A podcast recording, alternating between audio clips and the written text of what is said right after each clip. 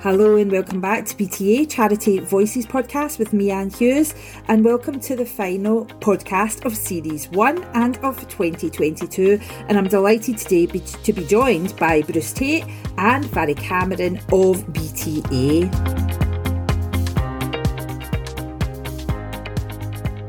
So, Bruce, Mhairi, what are your reflections on the first year of the podcast? We did, of course, have 43 podcasts in there, so it's been a lot of conversations. Bruce, how has it gone? I, I, I think it's been fascinating, and it really has. There's such variety of people there, but for me, there was a commonality of what a lot of them mm. were saying. And I guess it's that thing about uh, one was about purpose, why people are there, and it's about purpose. Mm-hmm. And the other one is about how they got there, which almost seems to be by accident. so people's uh-huh. stories were brilliant. What do you think, Mhairi? I couldn't agree more. Most people's journey into charity doesn't seem to be planned. It just seems to have been a natural progression. I know mine certainly was. And uh, yeah, again, the variety, you know, from having you know, the new CEO of the CIOF, with Katie on in the second podcast was great, and it really kind of set the tone for the for the whole year. So it's been it's been great. Yeah, and that was really good that we were also seeing the impact Scotland's having on even that national picture for Katie, who obviously we all know quite well, to be taking on that role of chief executive of the Chartered Institute of Fundraising. It was a great way to kick off 2022, really, wasn't it? Yeah, absolutely. And your fundraising is, is kind of the, the wind beneath the wings of the voluntary sector, isn't it? And it's crucial to every sort of organisation. But I think as a long-standing member of the institute, and I think I was, I don't know, the, the, the 15th in Scotland or something like that all those years ago. It's been marvellous to see the way that the institute fundraising has, has, has come back from a, from a few you know, fairly bad years, to be honest. And uh, under Katie's leadership, it's looking strong, it's looking vibrant, it's looking open and transparent, which is the key thing as well.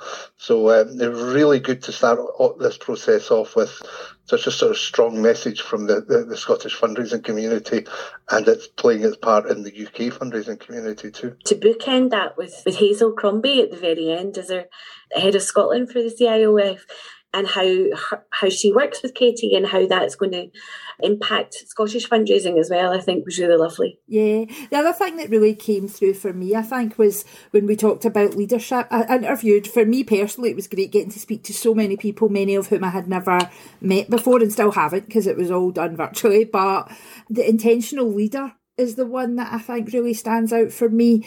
And that came through so many times. You know, you mentioned there about ACOSVO as well, Mhairi, and Patricia Armstrong. We've got Judith McCleary on recently from Judo Scotland, Paul McKenzie at the Teenage Cancer Trust, Hazel Brown at Cornerstone. So many leaders that were talking about how they choose to lead.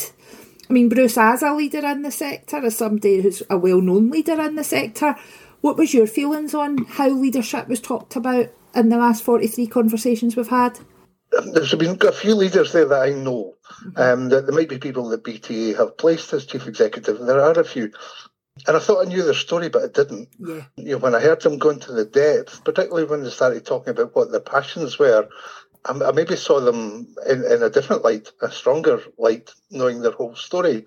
When I think, for example, of Harvey Tilley, the Chief Operating Officer of the Independent Living Fund, and the effort that he put into becoming a leader in a not for profit organisation, including studying and doing, you know, sort of various roles at different levels. I, I, I didn't realise. I knew Harvey he was a great guy and I knew he was a strong leader, but think about the depth and the, the passion he's gone into to achieve that role. Mm-hmm. I think Scottish voluntary organisations in particular should be really proud of some of the people that run them. Yeah. You know, that's that's that's that's the sense I got listening to people. I, always on a Sunday night I take a quiet hour to myself and just sit in my favourite armchair and listen to the podcast and I was really impressed, really impressed with some of the leaders there. Yeah. Yeah. What about you, Mhairi? What was your reflection on the leadership? And I think listening to especially to the leaders podcasts. For me, it was that realization of there's a real difference between a leader and a manager or a mm-hmm. director.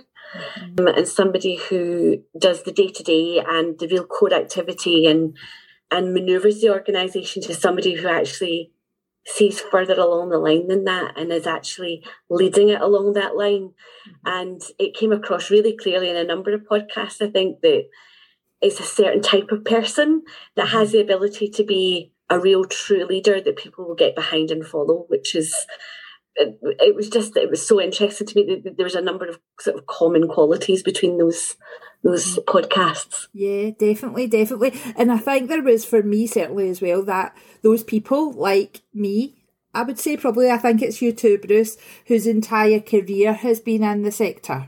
So we never worked anywhere else first. And the one that I think really struck me with that was Graham Lute at Scout Scotland because he started as a scout. and is now the chief executive of the Scouts, and that was therefore a lifelong journey that he's been on to really come through his whole journey and, and remain in the sector and become the, the biggest scout is which is what he did. How was your reflections on those people? That there was also Elizabeth Balgobin a few weeks ago, again talking about that career right through the sector. Bruce, what was your reflection on that? Because you've been similar, haven't you?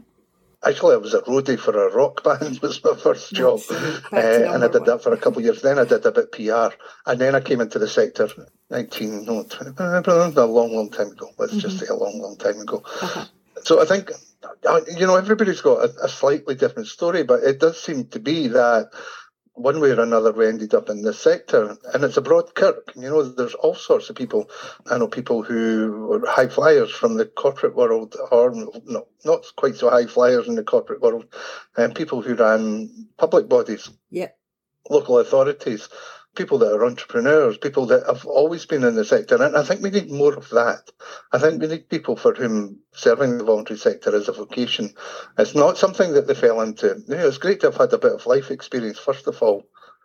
But for the consistency, there needs to be almost a taught route to doing most of the things that we do. Yeah. Certainly in terms of fundraising. Mm-hmm. As you know, and I do a lot of work in Canada, and most of the fundraisers there go to university and study philanthropy and then they come out and become fundraisers. We're usually on a, a, couple of years placement, first of all.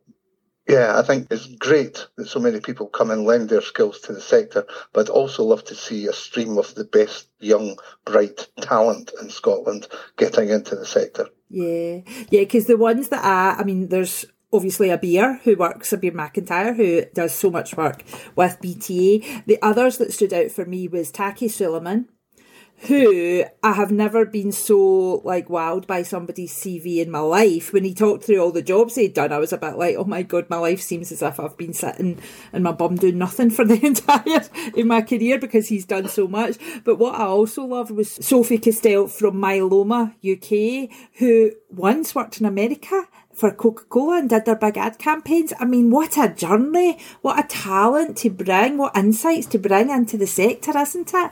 Mhairi, what did you think about some of those transfers of knowledge that came into the sector?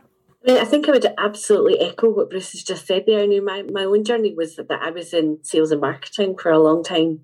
And, you know, I, I think like most people who end up in the sector just felt as though they had to be doing something better with their nine to five than just I think, as I said at the time, sending their bosses on nice holidays. Mm-hmm. Um, so there, there had to be something more, more than that. And and it was so for me, it was I had to go and find it. I had to, it didn't come to me. I had to go and find it. And I think absolutely, it's it should be a, a course that you can do in university for sure, or college, or something that you can pick up. And it shouldn't just be by always by chance. But when it is, my goodness, what great things that we can bring we can bring to the sector for sure. Mm-hmm.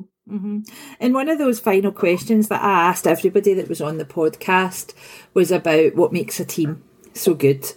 And you know, there was so many people that talked about team and the importance of team. A couple of them that really highlighted for me was Debbie Mooney at, at Marie Curie, Ian McAndrew at CHAS, Susan Williams, who obviously is freelance but also very involved with the CIOF. I mean, Bruce, you, you lead a team, you've led many teams, Mhairi. What are your thoughts on that? If we reflect on everything everybody said in your own knowledge as well about what makes a team so good? For me, I think the, the commonality amongst it all is that it, it, a good team needs diversity. It needs different types of people to really work and an understanding and a trust mm-hmm. between them. And if you've got those, if you've got a team that you can work beside, that you can trust, that you can use their skills, that they can use yours, and it's it's you know a fluid thing between you all, then that's kind of the best the best team you could work with for sure. Yeah. What about you, Bruce? Yeah, variety, definitely. There's hate to use footballing analogies, but you can't have a team full of strikers or a team full of keepers. I don't think Argentina would have won the World Cup last night if Messi had been in goals or Martinez had been up front. So they need to be people in the right position and they need to be, you know, chosen for their skill sets. We're all different and that's our strength. I think the best teams. And then it was really interesting the various different answers you got to that question mm-hmm. over the course of the series. And for me, I think it's it's bringing people together who've got a range of skills, but the range of skills needed to do the job, but also to offer different viewpoints. Mm-hmm. Um, I think those are the best teams. I'm really, really pleased. That's exactly what we have at BTA.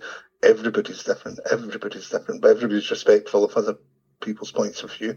You guys are obviously in recruitment, so you're speaking to people all the time about what their team could look like when it comes to how they recruit and you're getting their candidates for them and all that. But it's something I also try to impress upon people a lot as well as what are you missing? Get somebody who's better at something that you are not so good at. Get somebody that's better than that on your team because that makes you so much stronger, doesn't it?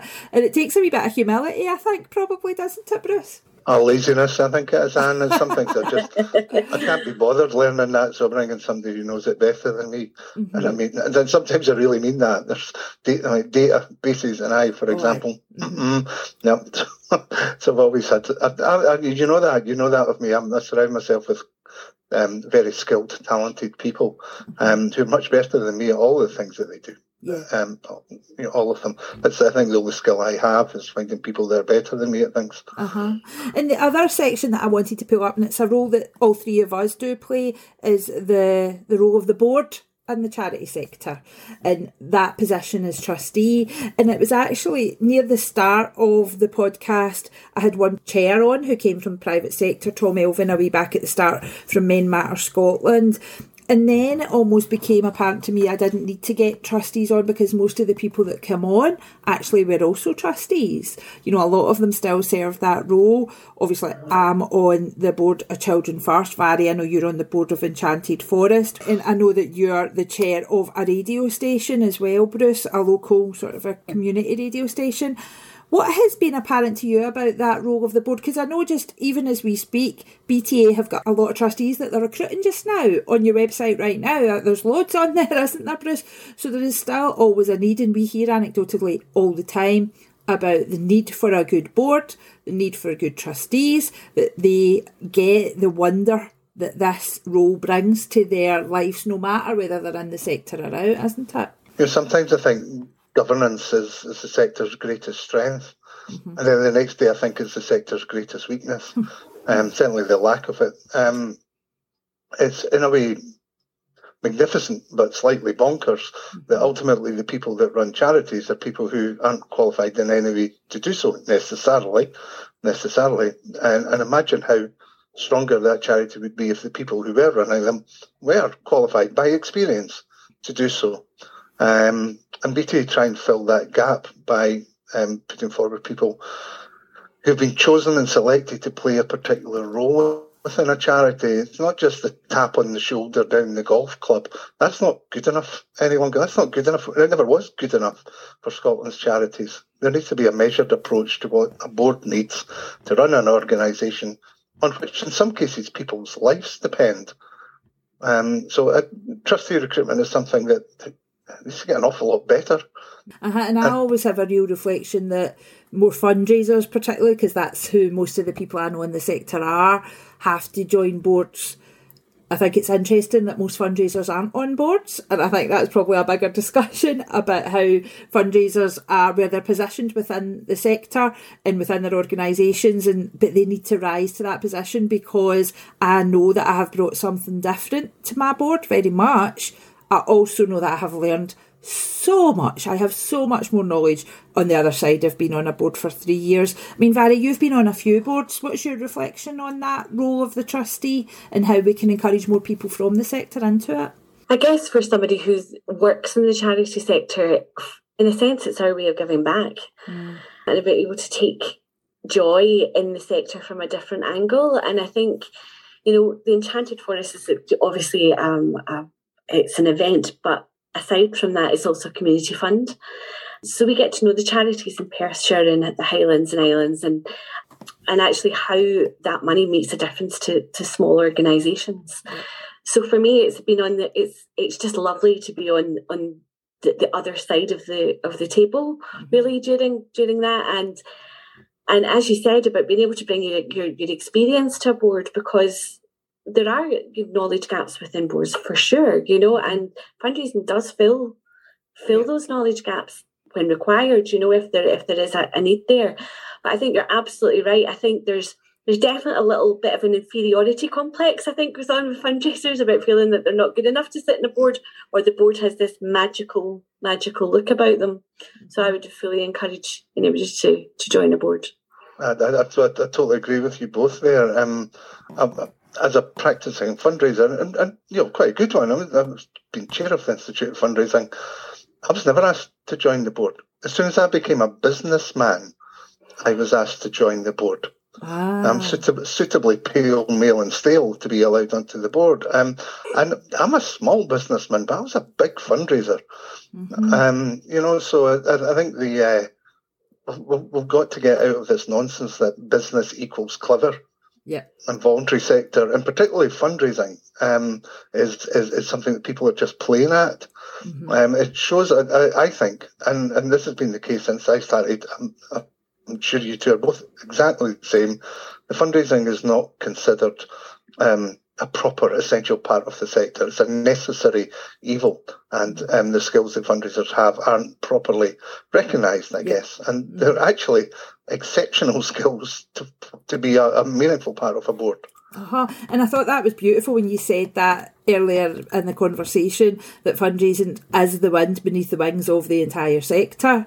And I was at something recently where somebody says that all, and it might have even been on the podcast, all or all charitable organisations are fundraising organisations that have a purpose. Because they all need to find their money, whether that be in the tradi- the way that I would fundraise traditionally, or whether that be from even you know government bodies or, or funds and things like that. Everybody has to find the money from somewhere. So every charity is a fundraising organisation really isn't it? Yeah absolutely. Mm-hmm. absolutely. And there's skills in all of those areas. You know even if even if it is government um, grants that they're looking for um, there's you know that is a skill in itself to be able to write those bids without a doubt, every organisation has to have fundraising skill of some sort. Yeah, exactly. And I think that brings us back. We talked about that intentional leadership, but, and I said this on LinkedIn when I was promoting last week's podcast, but having the whole series bookended almost by ACOSVO ACOSVO who I didn't know anything about because I'm not a chief exec perhaps, but I didn't know anything about ACOSVO. And then this year, ACOSVO has played a really big role, I think, for me because I joined as a associate member because I work in leadership. So I'm not a full member because I'm, I'm not a chief exec, but the amount of learning that I've been able to do there, the amount of contacts that I've made there has been really like sensational actually. So there's that support out there, but I think people probably need to go and look for that support, don't they? Yeah, yeah. All kinds of organisations. Networking is this is the the the, the bee I've got in my bonnet just now, um, because running a company, I never really respected myself to run a company. So I've networked in the voluntary sector. I'm networking everywhere just now. I was at the Africa Scotland Business Network uh, meeting on Wednesday night through in Glasgow. And I swear, I sat during it, these, these presentations, one of them was by a social enterprise, but the rest were all corporate, about doing business in Malawi, Kenya, Nigeria. And I'm sitting scribbling down ideas for BTA, for my clients, for things to do with the team. I'm just picking, soaking this all up just from an engaged bunch of people talking about their organisation. Mm-hmm. Um, and, and, that's what, you know, ACOSVO is, that's what the Institute of Fundraising is. I'm a member of uh, EU Consult, which is consultants around Europe getting together to d- discuss you know, common things of interest in, about civic society. There's a network of non-profit search consultants I'm in. There's oh, the Aberdeen and Grampian Chamber of Commerce and so forth. I think as many of these things as possible because we need to learn the, the, spirit of the age that we're living in, you know, and that's uh, that's not just going to be found within the voluntary sector. So I, think the good thing about ACOSVO is it actually does bring people in from out with the sector to speak to our leaders, yeah. and that tri- that trickles down. Yeah, definitely. Uh, Definitely, and I think it's that real understanding that we need to find out more. This is a never ending sort of a journey that we're on. And if we can do it and where we're learning quickly from colleagues and people that we've networked with, then all the better, isn't it? And it'll make us all travel faster. What's your reflections been on organisations that are there to support the sector, Mhairi? I mean, absolutely. I think when I go back to the beginning of my journey in, in the third sector, I, I, kind of didn't get involved in networking groups and didn't get involved with you know the, the chartered institute. I did i just kind of got on with my job and mm-hmm. I, am not sure i really appreciated the benefits. Yeah but as time went on and my experience went on i mean that completely changed. And you know networking i think is such a vital part just really to understand not only what you do within your own organisation, but to share that information with colleagues in the sector is just it's so important. And the amount of information you can apply to your own role is is there for us. You know, we just mm-hmm. have to, as you said, we ha- we might have to search it out a little bit, but you know, the big organisations are there, and we should be we should all be getting involved as much as we can. Yeah. Yeah. So I mean, we've had, as we've said at the start, forty three conversations about careers through the sector, which have been so varied and covered, I think, almost every role that you could possibly get. So for series two, we're going to look into something different, um, aren't we, Mhairi? So do you want to chat us through that? We've had a full year of starting to know people in the in the sector and what their careers have been and what their careers have gone on to be. And we just think it's time to have a look at maybe some insights into the sector. So the podcast will change format over the course of the next year. We'll be doing it twice a month instead of every week. But we'll be looking at issues within the sector and whether that's cost of living crisis, whether that's uh, sustainability, it might be uh, information on trust fundraising, it could be a variety of different topics, but mm-hmm. certainly led by the mood that is in the sector at the time and things that are very relevant to everybody. And what we want to do is get a panel of people together. Now that might just be two people like today, mm-hmm. or it could be three or four people who have got, you know, insights and knowledge and actually have a proper, thorough discussion about whatever issue, eh, topic or issue it is that we're talking about. And from that, we really hope that the, the sector can gain insights and benefit from those discussions. Yeah, and I think my feeling certainly was that now, if anybody wants to understand how somebody got to where they got to, understand how pe- people's careers work in this sector, then those 43 podcasts will forever be available. And so now it's about bringing something different. And the thing that I always felt was missing this year was that I never spoke to very many funders because obviously a funder didn't have a third sector career because they, they're a funder. And so I'm really excited about us being able to introduce people uh, onto the podcast for those organisations, for us as BTA to be able to provide that knowledge in a very easily consumable way to colleagues across the sector. What are your reflections on that, Bruce? Yeah, I really like the idea of taking a deep dive into some fundamental bits of knowledge. I think it's tempting in the voluntary sector to, to be an all rounder, isn't it? To, to have a uh, a little bit of knowledge about everything, but there are some things that are just so crucial coming up in an organisation's development that they just really need to own. They really need to go deep on, and they really need to get some real, genuine expertise. And often there are things that the sector is really just starting to learn about itself. Mm-hmm. So I think the idea of a panel of people who can take a, an, an, issue and, and, pat it back and forward and bring their expertise to bear, respond to other people's questions. I think that's how we can go really deep into some of these these topics that are, are, are of, of fundamental interest to the sector. Not every podcast will be of absolute interest to everybody, but I think it'll be useful showing the sort of discovery of, of, of deeper thinking about uh, each of these subjects. Yeah, and hopefully we have the opportunity and the panel guests to join us to talk about things that are happening in real time. You know, I think that would be really interesting because there's lots of things we could think about just now that we definitely know we would want to cover, but equally it will be good in the middle of something that is happening to be able to have informed people from the sector talk about that. I think that will be really valuable, won't it? Well, it absolutely will be valuable. I mean, I think we might gloss over things and chat about them and moan about them a little bit, you know, whether that's things like governance or, or whatever that is. But when things come up, you know, whether that's on the news or just within the sector itself, or or something we're just we're just reading about and just chatting about, then to be able to have a live conversation about that, and but not from a gossipy angle, more from a, a teaching angle about you know that you go about that.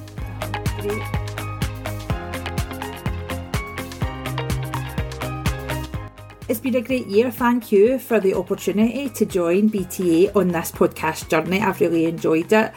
So thank you for the opportunity, Bruce and Mhairi. Well, thank you, Anne. I mean, it's really been a pleasure.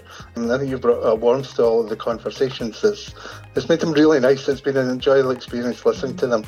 I hope next year is just as interesting, and perhaps, perhaps we might find a set of circumstances next year that are just a little bit more favourable to the voluntary sector than we've had over the last year. But you know, it's, we're resilient. We'll always bounce back. Always. That's I, I truly believe in the sector, and I'm absolutely certain that next year it will bounce back stronger than ever. So, look forward to seeing you all on the other side of New Year. Thank you.